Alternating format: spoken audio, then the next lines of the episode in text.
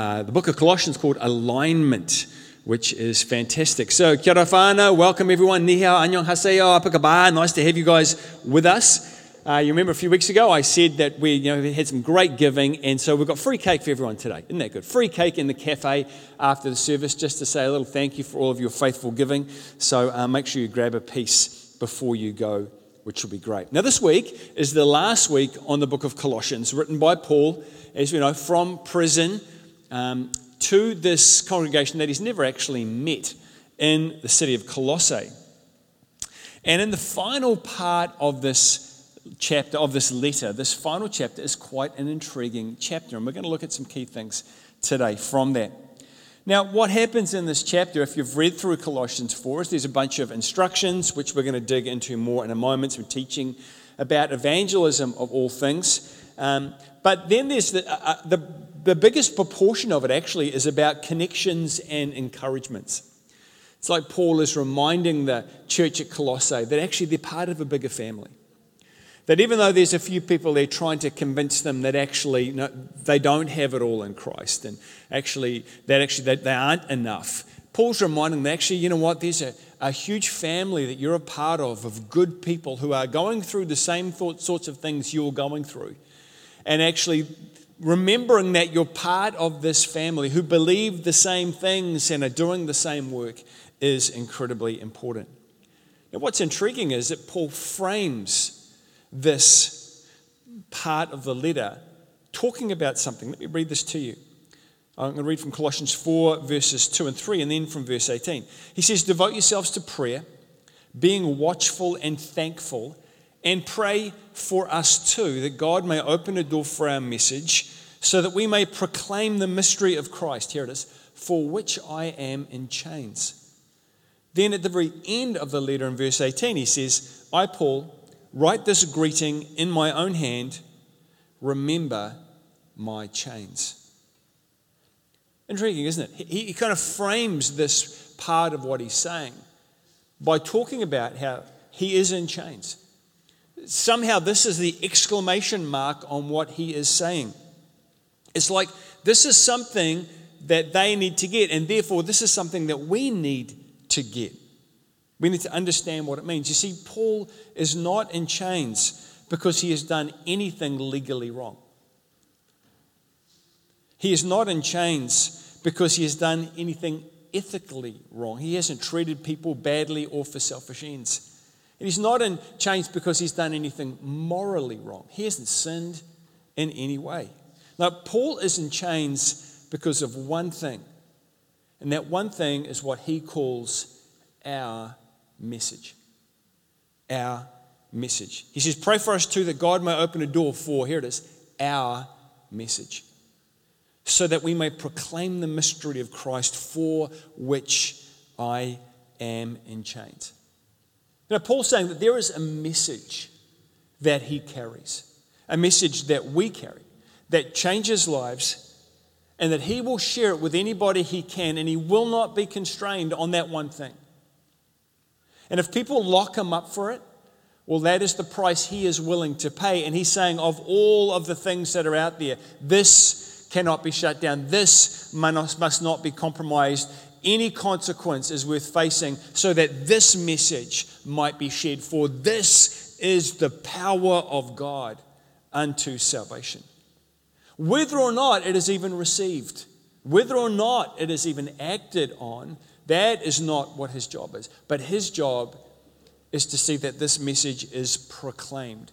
And it is our responsibility to make sure that this message is shared whenever we have opportunity.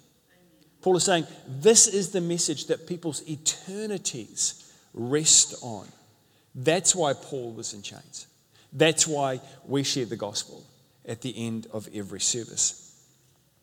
And so here's what Paul then says to the congregation members of this church about this. And I'm going to read it to you verses 2 through 6.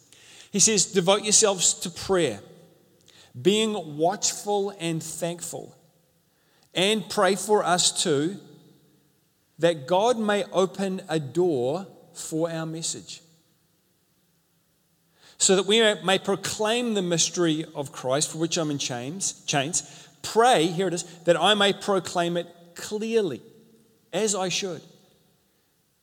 Be wise in the way you act toward outsiders. Make the most of every opportunity. Let your conversation be always full of grace, seasoned with salt, so that you may know how to answer everyone. Now, this, is, this is a fascinating uh, bit of teaching here that Paul gives because we learn a great deal, not just about the gospel message, but about how Paul intends this to be shared by God's church with a lost and hurting world. And he says this message is the one thing that matters more than keeping the peace, matters more than offending people, matters more than being appropriate, matters more than keeping out of trouble. However, how we share this message is unbelievably important. So, Paul gives us a fascinating picture of how this message, our message, should be shared. And I want to take you through this this morning. Firstly, he says, pray for open doors. You don't need to go and push this on everyone. You don't need to try and turn every conversation onto spiritual things. Some people just aren't ready. But look for, and more importantly, pray for open doors. You know, I remember once I was traveling uh, on, a, on a plane in New Zealand flight, and I ended up sitting next to this young woman, and I, wanting to be a relatively friendly kind of human being, said hello. And she said hello back, and we got chatting about what we did. And, and you know what? And God opened a door. She found out that I was a Christian, which I just shared as a normal part of who I am and what I do. There was nothing particularly targeted in that, but God opened the door. And she said to me, oh, You're a Christian. Tell me, I'd love to know, what is it that you believe? That, ladies and gentlemen, is an open door. That is the sort of thing that we should be praying for. Because when God opens a door, the results of that are always going to be significantly different from what they are if we end up trying to kick down doors. Amen? Paul says we should pray for open doors. Can I challenge you this morning? Do you have non Christians in your life? People who don't know Christ, people maybe who've walked away from Christ, people who are in a difficult place. Can I encourage you to pray for open doors? Ask God specifically God, give me an open door with my boss. God, give me an open door with my son or daughter. God, give me an open door with this work colleague. God, give me an open door with this person I see every week at the supermarket checkout. God, give me an open door.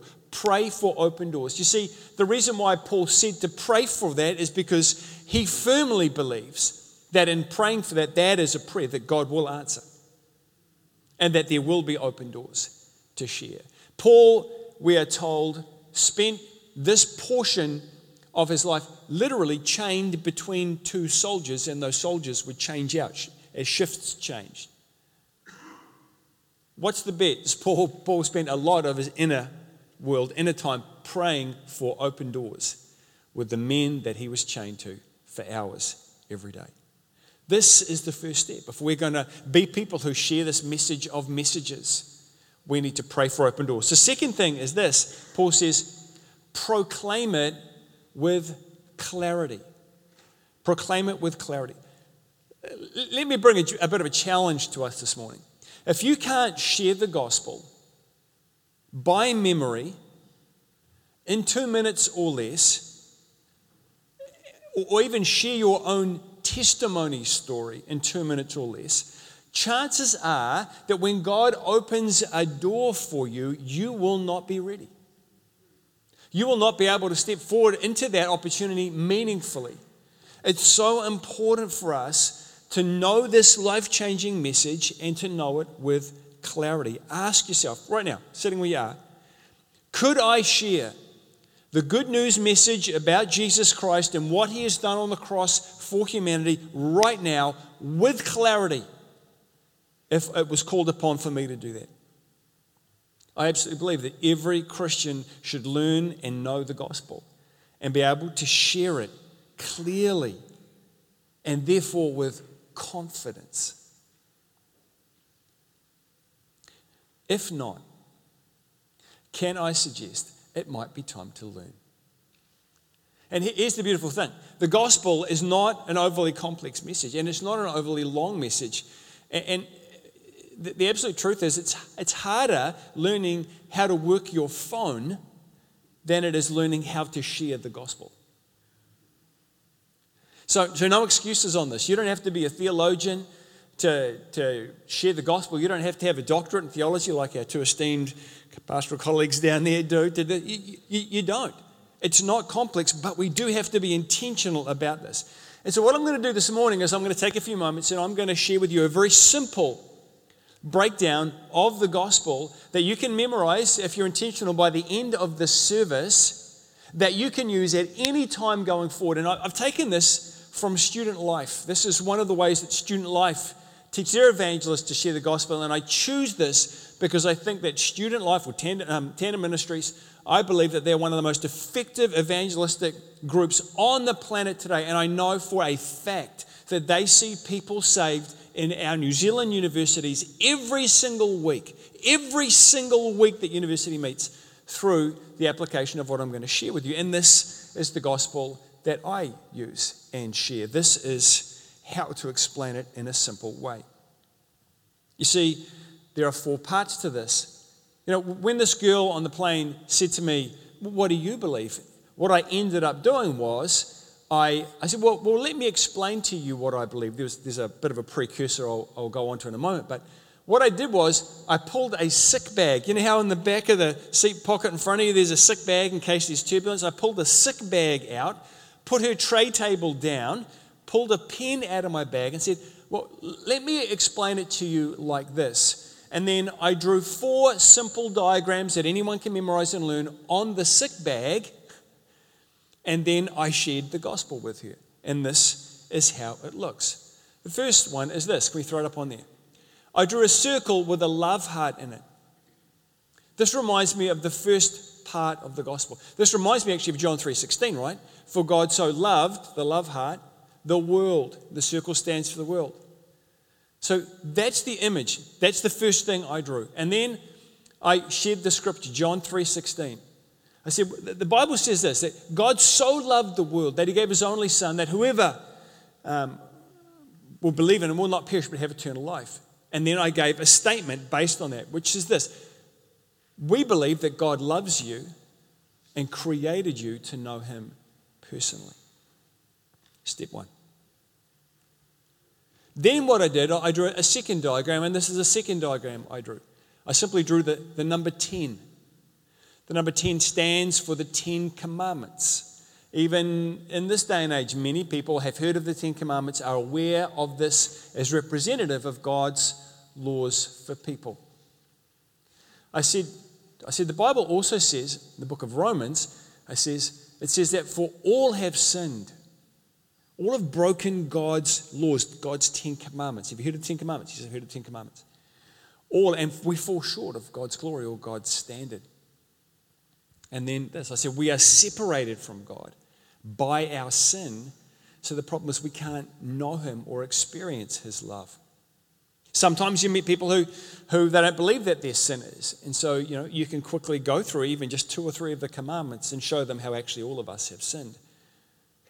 This is the second part of the gospel. The third thing I, I did then was I, I drew this picture, which is just a simple picture of the cross with a line above representative of heaven, God in heaven, and a line at the bottom representative of earth, where we are. And I shared the scripture, Jesus speaking. Jesus said, I am the way, the truth, and the life. No one comes to the Father except through me. And then the statement that I made was this Jesus made a way through dying on the cross to pay for our sin so that we can be forgiven. Through receiving Jesus, we can know God and experience his love and forgiveness. It doesn't have to be that exact statement word for word, but it, it explains the picture and explains the scripture. It's, it's essentially saying Jesus came, died on a cross so that I can be reconciled to God. I can be forgiven. My sin can be dealt with. I drew that picture on the sick bag. I explained that too. I gave that scripture, gave a little statement. Then the fourth picture is this it's slightly more complex. It's two circles with a chair in each. And I, and I um, explained that these are two sorts of people. The first picture is representative of someone who has self on the throne or, or in the driver's seat of, of a life. And C stands for Christ, for Jesus Christ. And he is outside of that life, he has no control in that life. But the second picture is a picture of, of someone who has put Jesus Christ on the throne, Jesus Christ on the driver's seat of their life. And they are at the foot of that, serving Him. And I shared the scripture from John. The Bible says that, you know, all to all who received Him, to those who believed in His name, He gave the right to become children of God. And then I made a statement a little bit like this each of us, we need to respond to what Jesus Christ has done by placing our trust in Him as our Savior and our Lord. Then we can know God personally and experience Him and His love and His plan for our life. That's the gospel.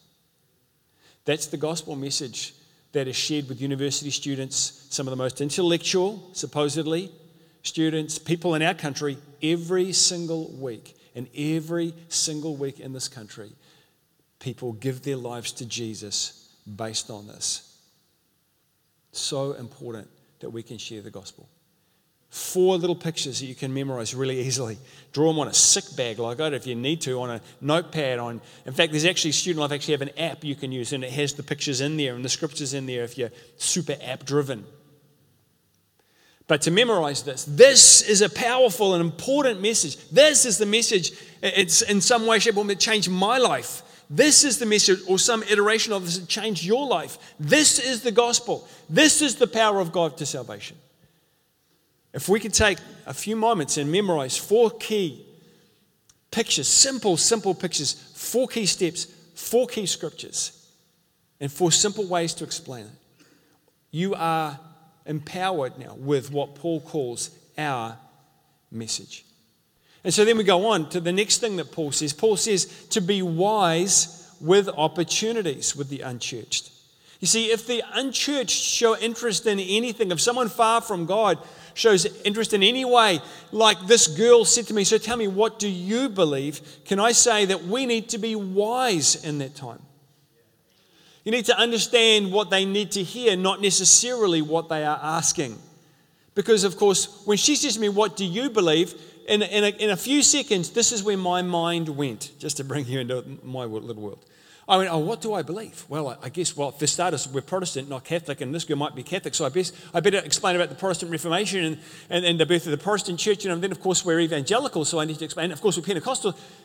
Yeah, and, before we know it, I'm on, I'm on a history lesson, right?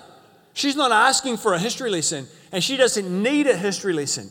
What she wants to know is what do we believe, and what she needs to hear is what we believe about what will change your life. Be wise. If anyone asks anything about our church, oh, so you go to Elim, what does Elim believe? I'll tell you what Elim believes. Elim believes that the gospel. Don't tell them about our statement of faith. I mean, you can later if you want to. Tell them the gospel. And people say, What's the difference between between the Buddhist and you guys? Well, let me tell you what we believe. Don't worry about the different delineations of faith. Share with them the gospel first. Always the gospel first. Be wise. If you have any opportunity, be wise and share the gospel. But not only share the gospel. See, Paul's statement about being wise is broader than that. He's talking about, you know, be relevant. Take a moment to listen. Be empathetic. Understand where they're coming from. If there's someone who's gone through doubt, well, then why don't you share yourself that you've been through doubts? Because all of us have. Keep it real. God is bigger than our own failings. For us to be wise means for us to engage in an honest and real conversation. But when it comes to sharing what we believe, let it always be the gospel first. I was so grateful in those few seconds when my mind is spinning deep into a history lesson that I could perhaps share with this girl that something in me, must have been the Holy Spirit, says, for goodness sake, shut up and just tell her the gospel, which I did. And then Paul gives us a deeper look into how we should do this. He says, use 99% grace and 1% salt. I'm going to explain this illustration. He says, let your conversation be full, full, to the top, full of grace, seasoned with salt. This is a very important illustration for us, right? Full of grace with a little bit of challenge. 99% grace, 1% salt.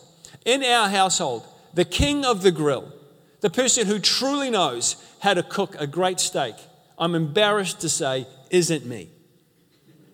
It's my son.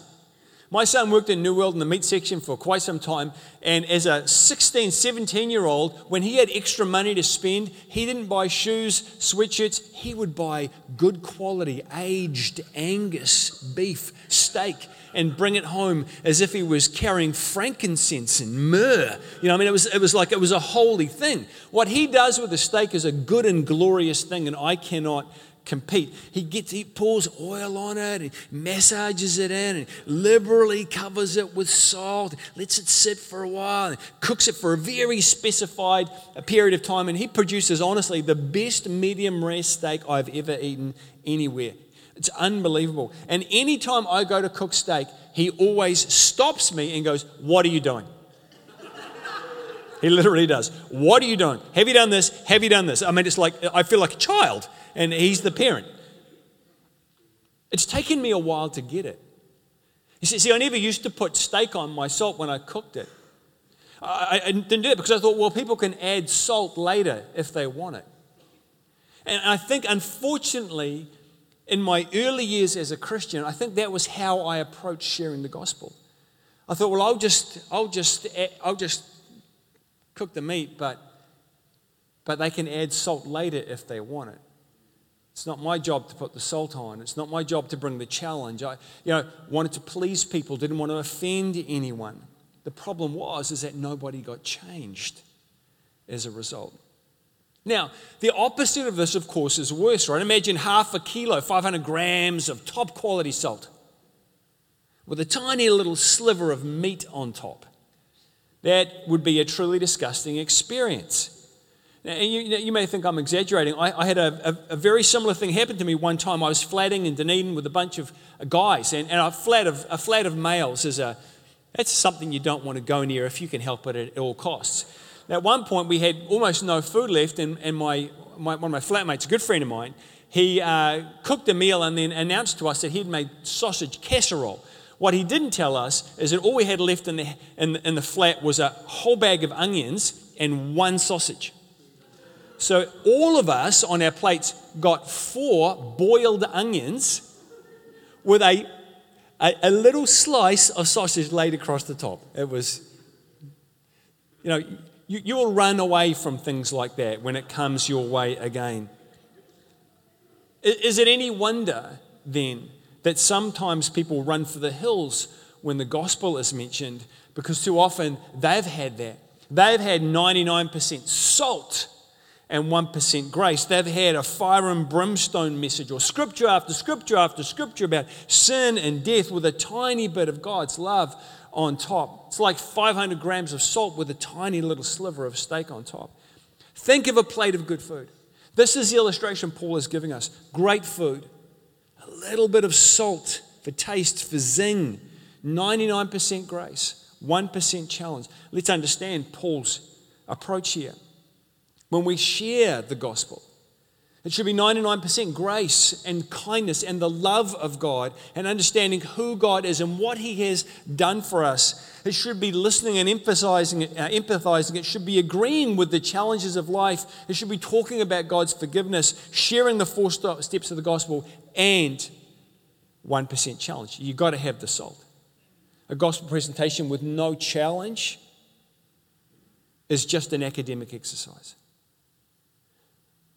And it might be as simple as can I encourage you to think about that because your future rests in it? Or it might be something like, is there any reason why you wouldn't want to accept Jesus into your life right now, I'd love to pray with you. It sounds big, but it's a very small sentence and easy to say. Or, or, maybe it might be, would you mind if I pray for you right now and ask God to show his love to you? God answers prayers like that. You know, uh, this girl I met with on the plane after sharing the gospel, she said this to me. She goes, Oh my gosh. She says, Thank you. I have never heard that message before. Isn't that interesting? I've never heard that message before. And then it was time for me just to add a little challenge. I said, Well, it's great to hear the message, but actually, you need to decide what you're going to do with this. Each one of us have to decide how we're going to respond to what God offers us in Jesus. And I don't know where you're at with that. Is that something you'd like to do right now? It takes two seconds, three seconds. You know, in this instance, you know what she said to me? She says, she says, No, I, I don't think I want to do that right now. But thank you so much for making it clear to me. Here's what I said. I said, Well, the good news is you now know what you have to do if you want to get right with God. It's so important for us to recognize that actually Paul's approach was that our conversation be full of grace, seasoned with salt. Let's not, let's not make the mistake of coming on with all guns blazing to people. Let's pray for an open door. That's what God is wanting. He's wanting people who will pray for open doors for people who are far from God. He's wanting us to be able to proclaim the gospel simply and clearly. He's wanting us also to be wise, to know when to stop, to know when to start, to respectfully know where to go and to know when we can actually share this message of messages. And lastly, he's wanting us to be the kind of people who, in our conversation, we're able to bring the grace of God, but season it with salt so that people know, feel it, and are aware of the step they need to take. This is the message that changes lives. I remember uh, sitting with um, a wonderful young man by the name of Andre, who actually, I'm pretty sure now actually heads up student life uh, in New Zealand across the different universities. Uh, he was just a student in our church when I first met him. He got involved with student life. And he was talking with me about a conversation he had had literally the day before. When he bumped into this guy in the student union, got chatting to him, found out this guy was far from God. He says, Buddy, can I just have four minutes of your time? because I've got a message I want, to I want to share with you. And the guy was like, oh, man, look, I'm kind of busy, but oh, all right. You know, he was, he was reluctant. And then, uh, and then this guy, he pulled out this little track that he used that has this gospel message in it. And, and as he began, he just, he paused and he just chuckled to himself. And he said that this guy said to him, what are you laughing about? What's so funny? And Andre replied, he said, I just can't help but laugh, but laugh. This message that I'm going to share with you, this is the message that totally turned my life around. Three minutes later, he led this guy in a salvation prayer, giving his life to Jesus Christ. This is the power of God for salvation. Amen. You have on your notes this morning those four diagrams. I encourage you to take a little bit of time just to get familiar with this gospel message so that you can share it clearly. Now, there may be some of us here this morning who don't like it. Oh, that's not the proper gospel. That's not comprehensive enough. It doesn't explain sin enough. That's fine. That's fine. Here's what I suggest I suggest you get really clear with this, and then you can add in whatever else you want. But getting clear on the gospel in some way, shape, or form is a whole lot better than not being clear on the gospel at all. Amen? What would it be like if every one of us, between now and our dying day,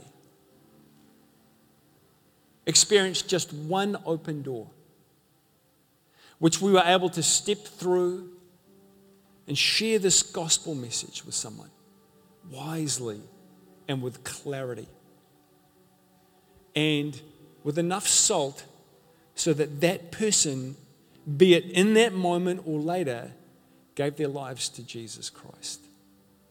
What a difference would be made in the world if that happened just once.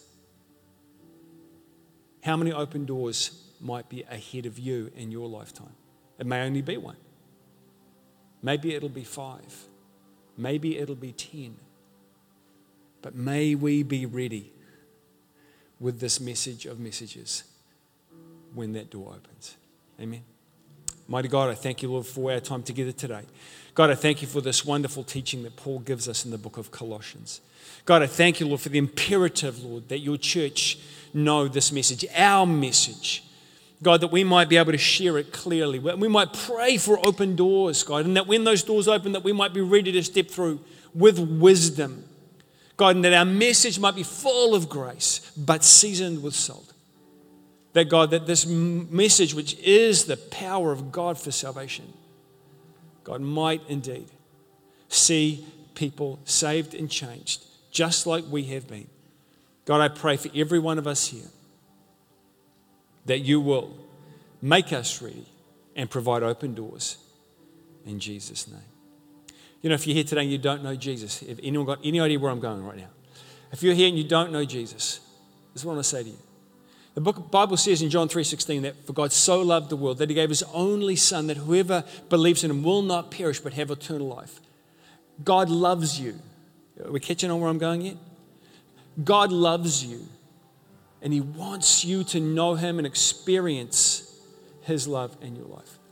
But the Bible also says in Romans 3 that we've all sinned, me, you, all of us, we've all sinned and fallen short of God's glory or God's standard. It's our sin that keeps us separated from knowing God and experiencing Him and His love and His plan. But that's why Jesus came. The Bible says that, in fact, Jesus said, I am the way, the truth, and the life. No one comes to the Father except through me. He went to the cross for you. Through putting your faith in Jesus, what He did on the cross means that you can be forgiven, your sin can be removed, and you can come back into that relationship with God. You can know Him and experience His love and plan for your life. In John chapter 1, the Bible says, To all those who received Him, to those who believed in His name, He gave the right to become children of God. Will you take that step of faith this morning? Put Jesus Christ on the throne, in, in the driver's seat of your life. Will you, in faith, make that decision to make him your God and your Lord and your Savior? I tell you, when you do that, you enter into a life of knowing God and experiencing his plan and his love for you. Is that you this morning? Is this a decision that you need to make? You need to come home to God. You need to get right with Him today. If that's you, I just want to lead you in a prayer of salvation. Little aside here. When you need to lead someone through a prayer of salvation, how do you do that? You just run through those four steps in a prayer. Here we go. Goes like this. If that's you, if you want to pray this with me, then please feel free to do that. Goes like this. Dear Lord God, thank you that you love me. Thank you that you want me to know you and experience your love and plan. But God, I admit that I am a sinner. I've fallen short of your standard. But God, I believe Jesus came for me and died on that cross for my sin. That my sin could be forgiven and taken away and that I could know God. Jesus, I receive you right now as my Lord and Savior. I believe you. And I pray that you will come into my life right now. I place you on the throne of my life. And I choose this day to serve you from now on. Thank you for your promise that when I receive you, you will make me your own. I commit myself today to follow you the rest of my life. In Jesus' name, amen. Amen. Look, if you prayed that prayer this morning, so I love you to take a step of faith this morning. And you will see on the uh, seat in front of you, one of the seats in front of you, an orange Connect card. And um, the orange Connect card is how we connect with anyone over anything. If you took that step of faith, I'd love you to take another step of faith and grab that card before you go, put your details on there, tick the box, I accepted Christ this, today. Bible says that when someone does that, there's more partying in heaven, there's more celebration over one person who makes that incredible life-changing decision, over 99 people who don't even, who are already living right with God. That's awesome. But if you take that step of faith, we would just love to email you some resources that will help you on your journey. That is a wonderful thing. With regards to, uh, if any of those who are interested in, in, in the, um, that gospel app, uh, it's called God Tools or the God Test. There's a number of great apps that you can access which will help you if you use apps. If not, I find it easier because I'm a bit old school just to memorize them. It's just four pictures, four scriptures, four statements. God bless you.